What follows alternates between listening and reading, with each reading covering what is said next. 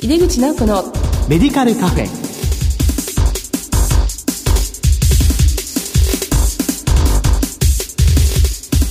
こんばんは。帝京平成大学薬学部の井出口直子です。井出口直子のメディカルカフェ。この番組は医療を取り巻く人々が集い語らい情報発信をする場です。今月の特集テーマは在宅医療の現場からです。この後ゲストにご登場いただきます。どうぞお楽しみに井出口直子のメディカルカフェ。この番組は武田手羽の提供でお送りします。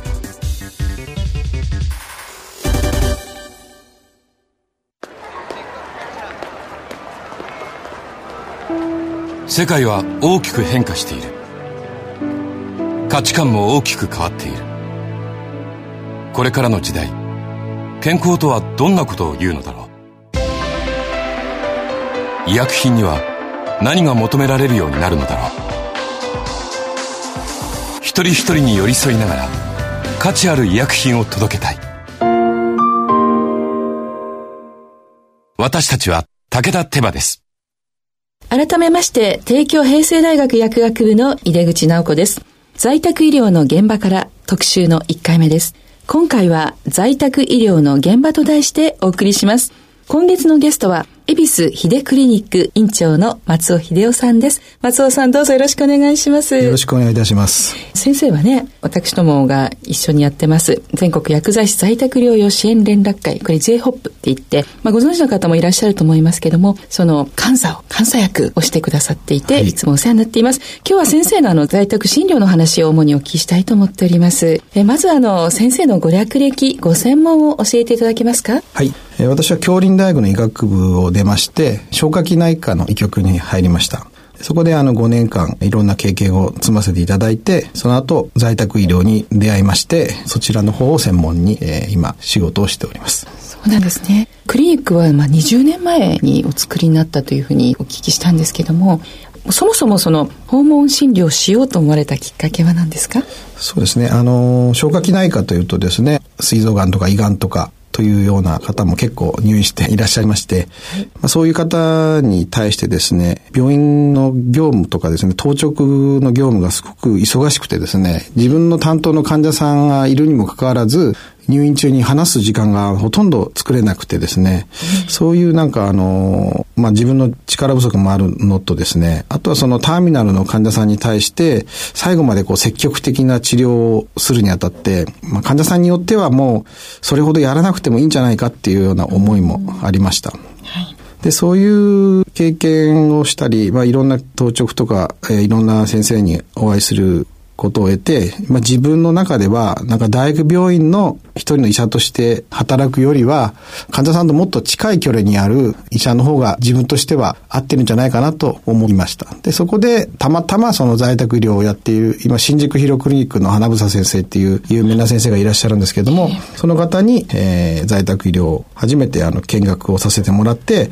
そこで、あ、これは自分のキャラクターに向いている医療だと思ってですね、はい、そこから急にそちらの世界に入りました。したそうなんですね、まあ、すごくこう大きな転換だと思うんですけど、まあ、最初先生がまあ病院で、ね、いらっしゃる時にやっぱり患者さんと話せないし、まあ、必要のないかもしれない積極的医療をされているっていうことに対してやはり患者さんともっと向き合いたいとかそうターミナルの患者さんをきちっと見たいっていう思いということなんですよね。そうですね。私の父もあの鹿児島の開業医をしてましたので、よく父がその、えー診療と関係ないなんか野菜作りの話とか、家庭のことよく聞いてるのを見てましたので、まあ自分の中ではやはり町医者みたいのが自分のこう医者の理想像じゃないですけども、やりたい形なのかなっていうふうに、えー、だんだんと思っていて、で、その当時はまあその、昔の先生は往診という形で、あの、やっておりましたけど、今はその介護保険とかいろいろ始まって、訪問診療という形になりましたので、はい、まあその時代に、まあ波に乗って、あの、僕らも診療がしやすくなったっていうのはあります。そうですか。もう本当に患者さんとの距離の近い、まあ、存在だなっていうふうに今感じるんですけども、先生の診療所、恵比寿秀クリニックはどのような診療所なんでしょうか？そうですね。えー、2001年に開業しまして、まあ、在宅医療を専門とした、えー、クリニックで、えー、始めました。まあ、もちろん、あの、近所の方の外来も見てはいるんですけれども、で、えー、基本的には、まあ、その在宅医療支援診療所というのは、24時間対応するのが基本になっておりますので、えー、その形は今もずっと続けておりますし、定期的な訪問診療、1日まあ十何件を回りつつ、プラスアルファの緊急往診対応というのをやっております。そうなんですね。24時間体制なので、あの、医師の方は、まあ、先生以外にもいらっしゃる。医者はですね、今は一人でやっております。一人ですか？はい。それはどうやってこうタイムマネジメントされるんですか？それはもうあの24時間ずっと携帯電話をえー、寝る時は真っ黒マットに置いて、ええ、まあ、ずっと切れない状況が基本でありますけれども、まあ、もちろんその学会とか出かける時もございますので、そういう時はあの連携している強化型の在宅療養支援診療所の仲間が何人かいまして、そちらに代行の往診を頼んで出かけるようにしております。はい、そういうネットワークも大切ですね。あの、まあ、さっきちらっと言いましたけど、全国薬剤師在宅療養支援連絡会、これも J-HOP という名称の方が親しみやすいかと思うんですけども、まあ、そこでも本当に先生を参加してくださって、あの、いろんな薬剤師と交流してくださるんですけども、まあ、先生から言いまして、この J-HOP の活動とかって、まあ、入ってる薬剤師の印象とか何かありますか？そうですね。研修会とか理事会では、えー、皆さんと接することがありまして、まあ、なんてこう、熱い薬剤師さんが揃ってる。熱いですよね。いい会だなと思って、あの、参加させていただいています。やはりあの、その、薬剤師さんもいろんな方もいらっしゃいますし、うん、えー、まあ、私の場合在宅医療なので訪問調剤薬局さんとのお付き合いもあるんですけれども、うん、まあ、私の希望する形としてはやはり僕がこう患者さんと接して関係性がやっぱりその普通の外来とかよりも近くなるように、うん、訪問の薬剤師さんも患者さんとか家族ともうちょっとこう親しくなるという形をとっていた方がお薬の点でも気さくにこう患者さん側からも相談できるような関係づくりっていうのはやっぱり最初に必要かなと思っております。そういう部分において、こういう J-HOP の理事の方を見てると、そういう方ばかりなので、そうですね。で、そういう方たちが、まあ、どんどん、あの、その、広げていくといいのかなと。だからこの会はすごく研修会の内容とか見てるとですね、素晴らしいなといつも思っております。ありがとうございます。本当にもう研修会もね、よくやって全国で支部もあって、みんなで在宅療養を良くしていこうっていうまあ会なんですけども、先生が開業された20年前というのは薬剤師の状況はどうだったんでしょうか？そうですね。まずはその、訪問調剤局も少なかったですけども、まあ、在宅医療、ほぼ専門のクリニックもほとんどない状態で、まあ、訪問看護もですね、すごく少なくて、訪問看護師さん、今はもうほとんど24時間やるようになりましたけど、その当時は24時間やる訪問看護師さんが少なくてですね、まあ、夜間とか休日は全部僕ら OC が出てるような状況でした。で、薬局さんの方も特定の少ない調剤薬局さんにお任せするという形でありまして、まあ、僕らと同じようにも日々こう忙しい生活をしているような形を見てました。はい、そうですか。本当にこう20年前とだいぶ在宅医療というのは変わってきたと思うんですけども、まあ、例えばまあ、以前は保険適用のないお薬とかもいろいろお使いになってたと思うんですが、はい、最近その、まあ、20年前と比べてあったり変化とかは先生はどのようにお感じですか？そうですね多分あの薬学会の方の努力もあってかですね最初在宅医療を始めた当初は確かビタミン剤とモルヒネと高カロリー輸液以外はほとんど、えー、処方では出せない、えー、時代がありました、それでじゃあ、まあ、例えばその吐き気止めとか胃薬とかもですね、医者が行った時には保険で出るんですけどども、例えば連日入れなきゃいけない人の場合は、まあ、自費で買ってもらうとか、という形をとっておりました。まあ、それほど高額ではないんですけれども、毎日ということになると、まあ、費用も増えてきたりとか、いうことがあったので、まあ、今は本当にあの、ほとんど保険で使えるようになりましたので、その分あの、薬局さんも使う薬剤が増えて大変かなと思っております。まあ、薬剤師も本当に訪問していく薬剤師が増えてきましたので、いろいろこう仲間づくりもできますし、情報共有とか、まあ、J-HOP もメーリングリストがすごい機能していて、わからないことあったらそこにこうポンとこう投げると、たくさんの人がいろいろ答えてくれるので、だいぶやりやすくなったかなっていう印象はありますけれども、まあ、先生もずっとこうやられていて、まあ、その辺の変化を感じなりながら、まあ、今やってらっしゃるということですよね。で、今先生が思われる在宅医療の課題というのは何でしょう？まあいろんな形がありますけれども、まあちょっと薬局の方の話からすればですね、はい、あの私、末期がんの方とかはあの依頼があってお教えすることも多いんですけれども、未だにやはりオピオイドの麻薬を置いている薬局がほとんどないですね。残念なことに。で、訪問調剤薬局さんは大抵置いてあるんですけども、そ、ね,、の町の、例えば病院の門前薬局ですらですね、ほとんどそのえー、お薬が麻薬系は置いていない。で、取り寄せるのに、まあ、1日2日かかるっていうことで、まあ、僕としてはもう癌で今苦しんでる患者さんに明日取りに来てっていうのではちょっと困る状況があるので、ですから、まあ、僕の立場としては揃えてほしいんですけども、まあ、皆さんご存知のように麻薬系の薬は高いし、在庫を抱えると薬局が大変だっていう状況もあるので、まあ、そこら辺が、あの、薬局同士のそういう連携みたいのがあればいいのかなと思ったりします。うんそこら辺がやっぱり、まあ、いくつかいろんなある中の、まあ、とりあえず頭にパッと浮かぶのは、そういったあの麻薬系がない薬局が多いっていうのは、いまだに変わらないです。そうですね。まあ、なかなか、まあ、先生おっしゃるように、まあ、処方が来るって分かっていれば用意はしておきますけれども、今でもなかったってなってくると、まあ、なかなかもう前もって買っておくという考えにはやっぱり在庫管理上はないのかなと思いますよね。ですが、やはり、こう、どんな薬局であっても可能性はあると思って、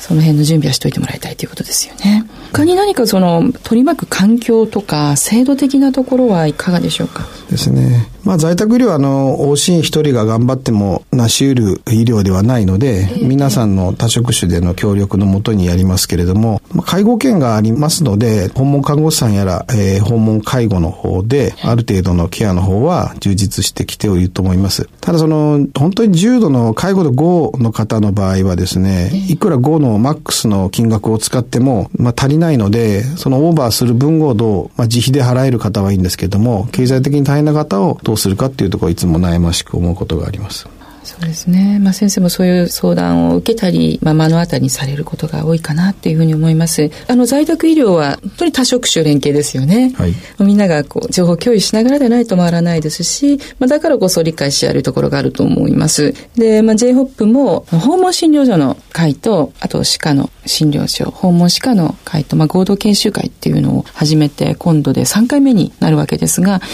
普通の学会とこう全然違うのは、もう完全に多職種当たり前っていう感じですよね。そうですね。はい。で、みんなで同じテーマで同じ目線というか、目の高さで議論するので、まあそういう情報共有みたいなの多職種のどんどん広がっていくといいかなという思いますけど、先生はその辺の多職種共同に関してはどのように思っていらっしゃいますか？そうですね。まあ、ただの多職種というだけじゃなくて、やはりその、今先生おっしゃられたあの、医者がトップからこう、トップダウンで、こうしろあしろという、ちょっとまあ病院的な形じゃなくて、在宅の場合は、職種は違えど、上下関係はない中での連携というところが僕はすごく気に入ってますし、お互いにそう言える状況とか環境づくりも大切ですし、まあその中にその多職種の中に、えっと、大切なのは家族というのも、えー、そのメンバーの一人に入ってくるので、そこのご家族を含めた、えー、チーム作りというのがすごく、あの、大変ですけれども、えー、私はそれがうまくいった時はすごく在宅医療が回るので、うん、あの、いい結果を出すことが多いと思います。確かに、ずっと患者さんの一番そばにいるのはご家族ですものね。はい、先生、このご家族がうまくチームに入って回るためには何があるとよろしいんですかね？そうですね。あの、まあ、ご家族もいろんなケースがあるので、例えば高齢者のご夫婦だと、まあ、その90代の、まあ、ご主人に90代のお母さんっていうと、やっぱりやれる限界がありますし、まあ、独居の方も実際多いので、あとは、あの、一緒に住んでるお子さんがいても仕事があるっていうことで、なかなかその、仕事をしなくてフリーで、働かなくてもいい経済状況があってという環境はなかなかないんですけれども、まあ、僕としてはその、みんなそういういろんな大変な状況でありながら、ご家族ができる範囲のことだけをやっていただいて、で、それ以外のことは僕らがサポートするという体制づくりがいいと思ってます。たまにその娘さんがお父さんのがんの末期で会社辞めて介護に専念してやりたいっていうような相談とかもありましたけど、僕個人的にはやはり仕事は続けながら、まあ休める範囲で介護するとか、はい、やはり自分の生活とか、まあ患者さん自身が、まあ変な話亡くなった後のことまで考えてやっぱり僕ら医療者はサポートしなきゃいけないなと思ってます。それは本当にこう貴重なアドバイスですよね。やっぱり親御さんが具合が悪いとそばにいてあげたいって皆さん思われますし、仕事を辞めてまでもと思う方も多くいらっしゃいますけど、まあ、先生が、やはりその家族の方の今後の人生っていうのも考えながら決定してねっていうアドバイスもされるんですね。本当に先生、こう、患者さんに寄り添って仕事されてるんだなっていうふうに思います。あの、これを聞いているのは薬剤師がやっぱりすごく多いので、まあ、先ほども少しこう薬剤師に対しての話もありましたけども、この在宅訪問をする薬剤師への期待も教えていただけますか？そうですね。まあ、その、僕らも医者とか薬剤師とか、その職種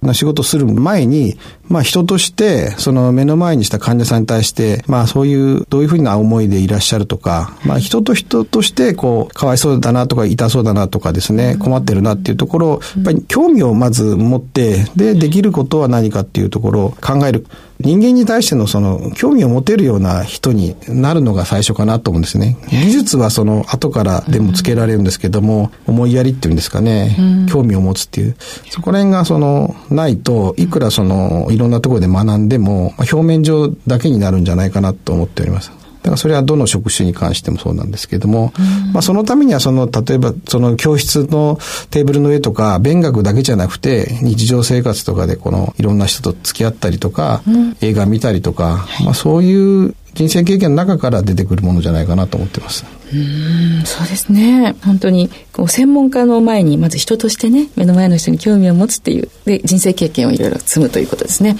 あ、先生の人生経験で、これが大きい影響を受けたっていうのは何かありますか？そうですね。あのー、まあ、一つはやはりその在宅医療に出会った時のその花房先生っていう方に出会わなければ、在宅医療やってなかったかもしれないので、まあ、そこはすごく人生の変換期だと思います。はいまあ、それからもずっともうその世界にどっぷり入って、今でもこの在宅に出会えてよかったなと思ってますし、はい、ただまあその当時は、あの、大学の医局の先生からほとんどそんなわけのわかんない医療をやるなと。そんなほとんど、あの、まあその先生方は僕のことを思って、病院に残った方がいいぞと止められたんですけども、一、人二人の先生は、松尾がやりたいのやってみたらっていう先生が、先輩がいて、まあそれにも後押しされた形でやってきました。ですか。でももう当然悔いなしでね、あの、ご自分の道を進んでいらっしゃるということです。ありがとうございます。えー、在宅医療の現場から特集の1回目。今回は在宅医療の現場と題してお送りしました。ゲストは、恵比寿秀クリニック院長の松尾秀夫さんでした。先生お忙しい中ありがとうございました。ありがとうございました。また次回もよろしくお願いいたします。世界は大きく変化している。価値観も大きく変わっている。これからの時代、健康とはどんなことを言うのだろう。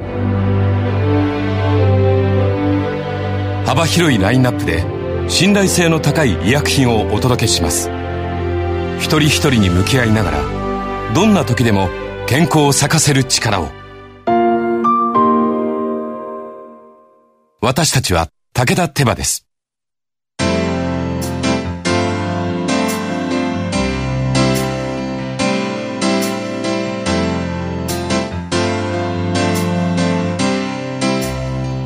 井出口直子のメディカルカフェ。今回は在宅医療の現場の話をお送りしました。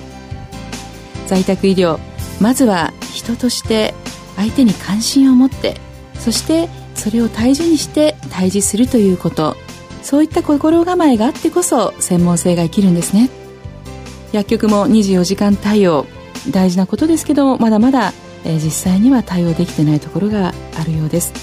私たち頑張んなきゃいけないですね。この番組は放送後でもラジコのタイムフリーやポッドキャストでお楽しみいただけます。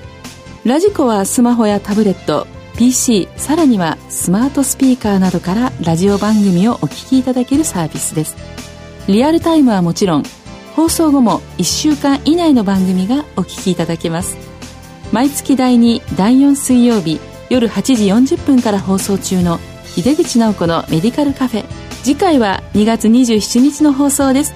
それではまた帝京平成大学の井出口直子でした井出口直子のメディカルカフェこの番組は武田手羽の提供でお送りしました。